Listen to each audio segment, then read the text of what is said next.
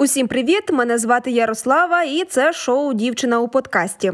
Дев'ятий випуск перед новим роком я вирішила зробити тематичним, тому розповім про маніяка, який вбивав під час новорічних свят.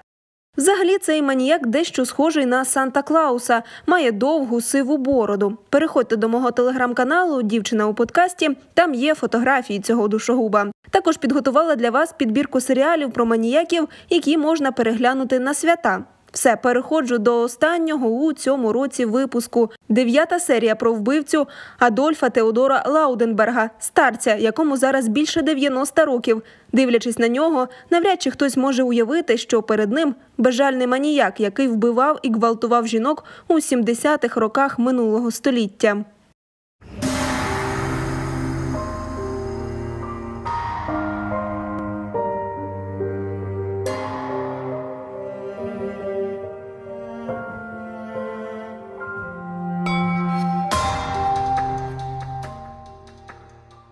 Адольф Лауденберг народився в Кентукі, що у США, у 1926 році в родині м'ясника іммігранта з Німеччини. Із ранніх років життя маніяка відомо небагато. Мати Адольфа померла через кілька років після його народження. Відомо, що мати майбутнього серійного вбивці сильно пила, і, ймовірно, через пережиту в дитинстві травму він на все життя обирав жертвами п'яниць, старших за себе і часто хворих. У якийсь момент він почав робити унікальні тростинки для ходьби, зроблені із манзаніти. Це такі вічнозелені кущі. Вони мають гладеньку, помаранчеву або червону кору. Дослівно з іспанської манзаніта перекладається як яблуко. Тростинки він або роздавав, або продавав на вулиці за 10 доларів. Під час служби в військово-морському будівельному батальйоні у 1944 році Лауденберг зустрів свою майбутню дружину Анель. Він усиновив її сина Стіва, а потім пара переїхала до Каліфорнії назавжди. Це сталося після того, як Адольф залишив службу. Потім він отримав роботу охоронця на металургійному заводі, а через якийсь час став водієм таксі наприкінці 60-х років. Ця робота їй допомогла йому стати вбивцею. За словами сусідів, Лауденберги були дивною сім'єю. Анель працювала в танцювальній студії, була товариською та дбала про своє здоров'я, тоді як Адольф був щедрим, але відлюдником, який здебільшого тримався усамітнено. Незважаючи на їхні розбіжності, їхній шлюб тривав 30 років, перш ніж пара розлучилася. Анель любила випивку і чоловіків. Загалом не дивно, що вже одруженою вона стала стриптизеркою. При цьому самому Адольфу в інтимних стосунках вона категорично відмовляла. Це стало причиною їхнього розриву. Лауденберг одружився ще раз, але той шлюб швидко розпався, і решту свого життя він доживав неодруженим.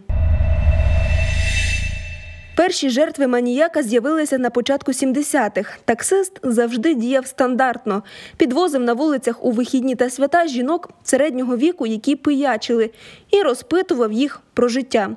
Якщо їхнє життя було сповнене розчарувань, а вони самі були хворі, маніяк щиро їм співчував, а потім вбивав. Цікаво, що в цей час в Європі діяв ще один маніяк, і теж німець Фріц Хонка. Він більш відомий ніж Лауденберг. Про нього є фільм Золота рукавичка, який вийшов у 2019 році.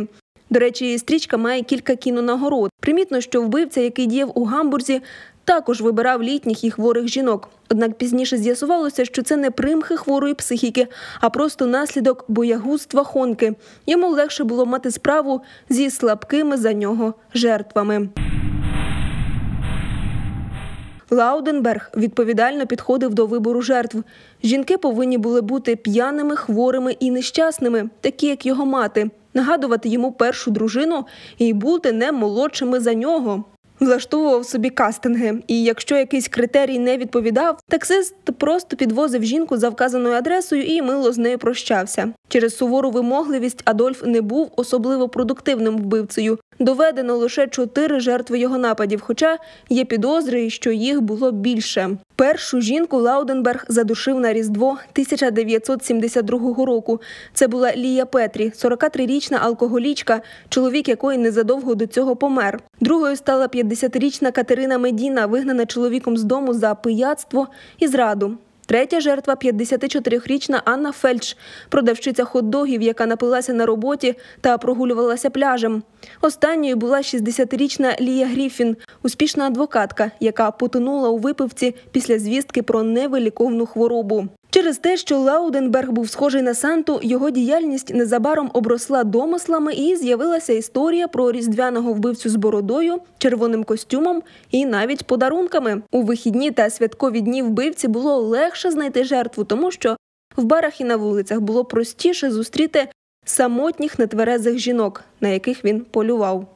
Усі вбивства душитель Санта Клаус скоїв у Каліфорнії, де він жив і працював. Деякі жертви жили неподалік від його дому. У списку постраждалих під сумнівом є навіть дві жінки за 80 років. Як бачимо, Лауденберг з кожним разом знаходив все більше літніх і нещасних жінок. Він просто насолоджувався їхнім горем, видаючи себе за чуйного доброго чоловіка. Якось Адольф накинувся на жінку, зв'язав її, зґвалтував. При цьому він діяв дуже розумно, як для простого хлопця, який закінчив тільки школу. Слідів маніяк не залишав, окрім слідів ДНК, про які він тоді просто не міг знати. У поліції був чудовий шанс зловити вбивцю у 1975 році. Тоді сам Лауденберг в подробицях розповів про свої вбивства дівчині, яка збиралася стати дружиною його прийомного сина Стіва. Хлопець, матір'ю якого була та сама Анель, перше нещасливе кохання Адольфа. Вибрав собі наречену, яка не сподобалася його відчиму. Він вирішив спровадити її, натякнувши, що вона може стати наступною жертвою.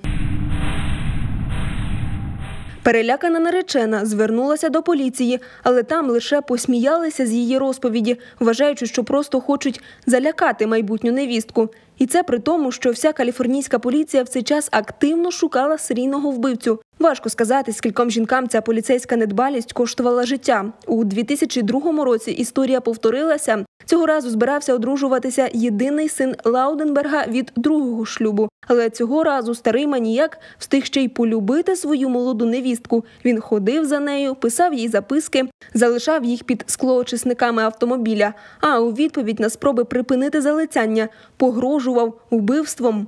Одного разу Адольф так розійшовся, що розповів про вбитих жінок, і цього разу син і невістка пішли в поліцію. На щастя, офіцери сприйняли заяву всерйоз і перевірили деталі історії Лауденберга та факти, і переконалися, що вбивцею він і є. Але для висунення звинувачення цього було недостатньо, а прямих доказів у слідства не було. Ну, традиційна історія, як це завжди буває. У Каліфорнії на той час було багато бюрократичних перешкод, які все ускладнювали. Наприклад, неможливо було просто попросити у родичів підозрюваного його волосся чи будь-які інші матеріали для генетичного аналізу. Зразки, як не дивно, повинен надати він сам, але зв'язатися безпосередньо з Лауденбергом було неможливо, щоб не відлякати його.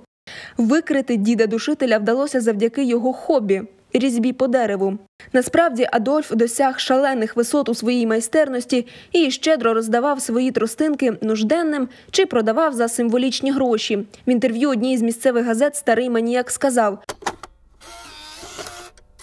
Я просто люблю дарувати добро. Мені подобається, що завдяки моїм палицям людям похилого віку стає краще.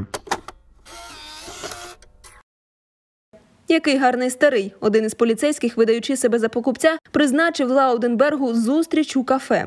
З цього короткого рандеву, на якому обговорювалися тонкощі різьблення по дереву та властивості деревних порід, слідчий забрав цінний доказ кавову чашку зі зразком ДНК Адольфа. Решта була вже справою техніки. У 2003 році Адольф Лауденберг був засуджений до довічного ув'язнення за вбивство першої жертви Лії Петрі. Зараз Санта Душитель доживає свої дні в одиночній камері. Він позбавлений товариства нещасних жінок і улюбленого хобі різьби по дереву. Ціни на тростинки маніяка, до речі, космічно злетіли у антикварів після його затримання. Що ж, висновки щодо цього маніяка. По-перше, його звати Адольф. Нікого не хочу образити, можливо, когось із моїх слухачів звати саме так, але тим не менш, можливо, це звучатиме наївно, але ім'я впливає на нашу особистість. Цього маніяка звати Адольф, так само, як і найвідомішого диктатора минулого століття. І ми пам'ятаємо, що він зробив і як закінчив своє життя. Нагадаю, він застрелився, коли зрозумів, що програв війну. Його череп, до речі, дбайливо зберігають у Москві. Але дослідники зі США запевняють, у Росії знаходяться не рештки Гітлера. Череп узагалі жіночий. Так ось е, цей маніяк мав ім'я Адольф, і, скоріш за все, люди із цим іменем обирають собі непростий шлях, часто кривавий. Лауденберг увійшов в історію злочинів як Санта-душитель, оскільки виглядав як добрий різдвяний герой або милий бородатий гном. Своїми жертвами маніяк займався переважно у святкові та вихідні дні, і це, мабуть, ще мерзенніше, адже у свята люди чекають на дива. Дякую за вашу увагу. Наступний випуск подкасту вийде через кілька тижнів. У вас є можливість переслухати попередні випуски. Можливо, ви пропустили цікаві деталі. Обіцяю скоро повернутися з новими захоплюючими історіями. А от у телеграм-каналі публікації робити я продовжу. Приєднуйтеся. З прийдешнім новим роком бажаю всім миру та перемоги. Почуємося!